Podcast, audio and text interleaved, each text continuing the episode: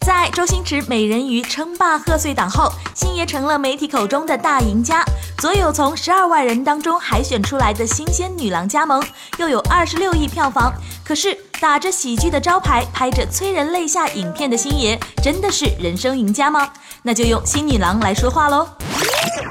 说到新女郎，不得不提星爷口中最完美的新女郎朱茵。当年被称为金童玉女的她们，在《大话西游》里演绎了紫霞仙子和至尊宝的爱情。但是戏一落幕，他们长达三年的地下恋情也跟着落幕了。价值观不同的人，他的爱根本跟你的爱不一样。你要的爱他给不了你，他要的爱你给不了他。如今，朱茵和黄贯中长达十年的爱情修成正果，而星爷呢，再也找不到一个比朱茵更适合演紫霞的女神了。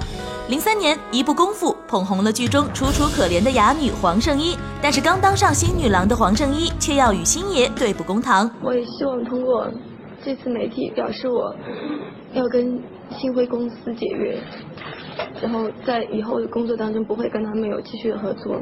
面对黄女神的解约，星爷百思不得其解。但是在去年，黄圣依忽然承认和杨紫结婚八年的消息，看来这就是当年的谜底了吧？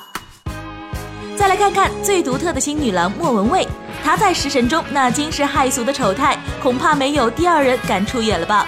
同样是和星爷有过一段佳话，可是人家去年已经嫁给了初恋，而星爷呢，只能在分手十八年后邀请她来演唱《美人鱼》的主题曲了。